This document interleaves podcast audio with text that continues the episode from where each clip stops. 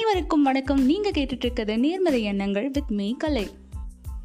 நம்ம பெற்றோர்கள் எல்லாருமே சின்ன வயசில் அவங்க நிறைய கனவு கண்டு வச்சுருப்பாங்க. வளர்ந்தக்கப்புறம் இதெல்லாம் சாதிக்கணும் இதெல்லாம் நம்ம பண்ணணும் அப்படின்னு நிறைய லிஸ்ட்டு போட்டு வச்சுருந்துருப்பாங்க. ஆனால் சந்தர்ப்ப சூழ்நிலைகளாலேயும் அவங்களோட ஸ்ட்ரிக்டான பேரண்ட்ஸ்னாலேயோ நம்ம எம்டன் மகன் படத்தில் வர மாதிரி தான் முக்காவாசி பேரண்ட்ஸ் இருப்பாங்க அவங்க ஜென்ரேஷனில் அதனால் அவங்களால அவங்க நினச்சதெல்லாம் பண்ண முடியாமல் போயிடும்.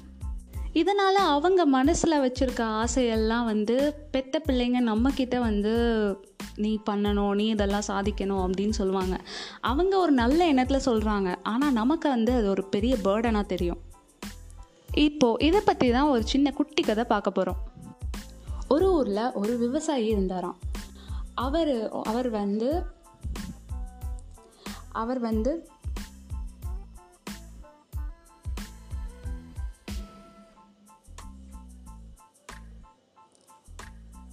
அவர் வந்து ஒரு மூட்டையில் உப்பும் இன்னொரு மூட்டையில் பஞ்சும் கொண்டு போயிட்டு இருந்தாராம் அவர் ஒரு மூட்டையில் பஞ்சும் இன்னொரு மூட்டையில் உப்பும் ஒரு கடையில் விற்கிறதுக்காக போயிட்டு இருந்திருக்காரு அப்போது ஒரு சின்ன கால்வாய் இருந்திருக்கு. அதை கிராஸ் பண்ணுறதுக்காக ரெண்டு கழுதையும் வந்து தண்ணிக்குள்ளே இறங்கியிருக்கு. மேலே வந்து அவங்களோட எஜமா வந்து உட்காந்துட்டு வழி நிறுத்திட்டே வந்துட்டு இருந்திருக்காங்க அந்த தண்ணிக்குள்ளே இறங்கின ரெண்டு கழுதைங்களில் ஒரு கழுதை உப்பு சுமந்த கழுதை. தண்ணிக்குள்ளே இறங்கினோடனே டக்குன்னு எந்திரிச்சிருச்சு. ஏன்னா உப்பு எல்லாம் கரைஞ்சு போச்சு. இதை பார்த்துட்டு இருந்த இன்னொரு கழுதை அதுவும் ஈஸியாக எந்திரிச்சிடும் போல அப்படின்னு சொல்லிட்டு பார்த்தா அதனால் எந்திரிக்கவே முடியல. ஏன்னா அது ஃபுல்லாக இருக்க காட்டன் வந்து தண்ணிக்குள்ளே விழுந்தனால ரொம்ப கனமாயிடுச்சு. ஒரு கழுதை எந்திரிச்சிருச்சு இன்னொரு கழுதை ஏன் எந்திரிக்க மாட்டேங்குதுன்னு அந்த விவசாயியும் இருந்துட்டு பயங்கரமாக அந்த ரெண்டாவது கழுதையை போட்டு அடிச்சிருக்காரு பயங்கரமாக அந்த கழுதையினால முடியல. ஒரு ஒரு ரொம்ப கஷ்டப்பட்டு எப்படியோ எந்திரிச்சிருக்கு. பட் இருந்தாலும் வந்து பொதியை அதனால் சுமக்க முடியல. இன்னொரு கழுதை நல்லா ஹாயாக நின்றுட்டுருக்கு அந்த கழுதையோட முதலாளியும் இருந்துட்டு சும்மா இல்லாமல் இந்த கழுதை நிற்கிது நீ ஏன் நிற்க மாட்ட உனக்கெலாம் அறிவே இல்லையா? முட்டாள் கழுதையே அப்படின்னு சொல்லிட்டு திட்டிக்கிட்டே இருந்திருக்காரு. அந்த கழுதைக்கும் வந்து தூக்கி தூக்கி பார்த்துட்டு ரொம்ப கோவம் வந்துடுச்சு. முதலாளியே வேணான்னு சொல்லிட்டு முதலாளியே தள்ளி விட்டுட்டு கழுதை ரெண்டும் ஓடிடுச்சுங்க. ஸோ இதுதான் கதை.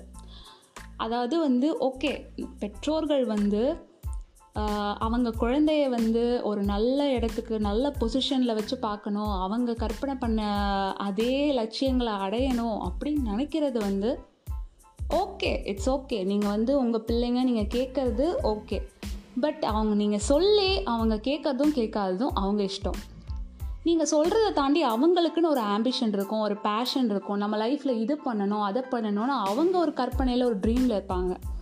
ஆனால் அது நீங்கள் வந்து கண்டி ஃபோர்ஸ் பண்ணி நீ இதுதான் பண்ணணும் நீ இப்படி தான் இருக்கணும் நீ இது இதை நீ பண்ணியே தீரணும் இது நீ பண்ணலைன்னா நீ அவ்வளோதான் அப்படின்லாம் சொன்னீங்கன்னா குழந்தைங்க மனசு வந்து ரொம்ப கஷ்டப்பட்டு அவங்க ஒரு கட்டத்தில் வந்து டிப்ரெஷன் இந்த ஸ்ட்ரெஸ் இதெல்லாம் வந்து அவங்களுக்கு தன்னாலே வர ஆரம்பிச்சிடுது. முந்தி மாதிரி இப்போது குழந்தைங்களோ பிள்ளைங்களோ யாருமே வெளியே போயும் விளையாடுறது கிடையாது. எல்லாருமே வந்து ஃபோனு கம்ப்யூட்டர் பிறந்த குழந்தைங்கள வந்து எல்லாருமே வந்து ஃபோனில் தான் இருக்காங்க.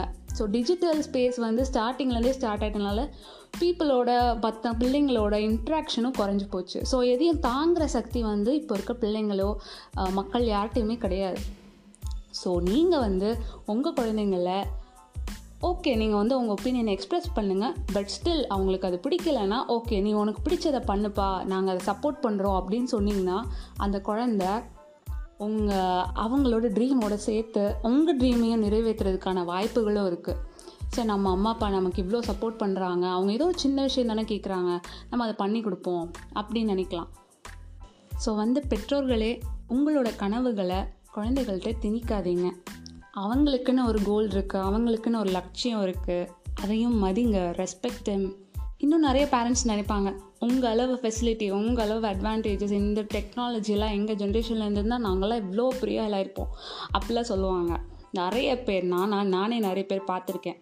ஸ்டில் ஓகே அது வந்து ஓகே நீங்கள் அச்சீவ் பண்ணியிருப்பீங்களோ என்னமோ தெரியாது பட் நீங்கள் வந்து வாழ்ந்து முடிச்சிட்டிங்க.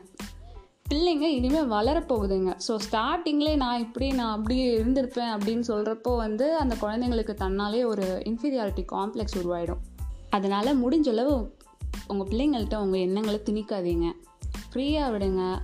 அட் த சேம் டைம் டிசிப்ளினை சொல்லிக் கொடுங்க. ரொம்ப செல்லம் கொடுக்காதீங்க. டிசிப்ளின்னு ஒரு குழந்தைக்கிட்ட இருந்தாலே அந்த குழந்தை படிக்குதோ படிக்கலையோ பட் ஃப்யூச்சரில் அந்த குழந்தை ஒரு நல்ல ஹியூமன் பீயிங்காக வந்துடும் இந்த பதிவு உங்களுக்கு பிடிச்சிருந்தா நேர்மறை எண்ணங்கள் அப்படின்ற இன்ஸ்டாகிராம் பேஜுக்கு உங்கள் கமெண்ட்ஸை லீவ் பண்ணுங்கள் இல்லை நேர்மறை எண்ணங்கள் அட் யாஹூ டாட் காம்க்கு மெயில் பண்ணுங்கள் நேர்மறையாக சிந்திப்போம். மீண்டும் சந்திப்போம்.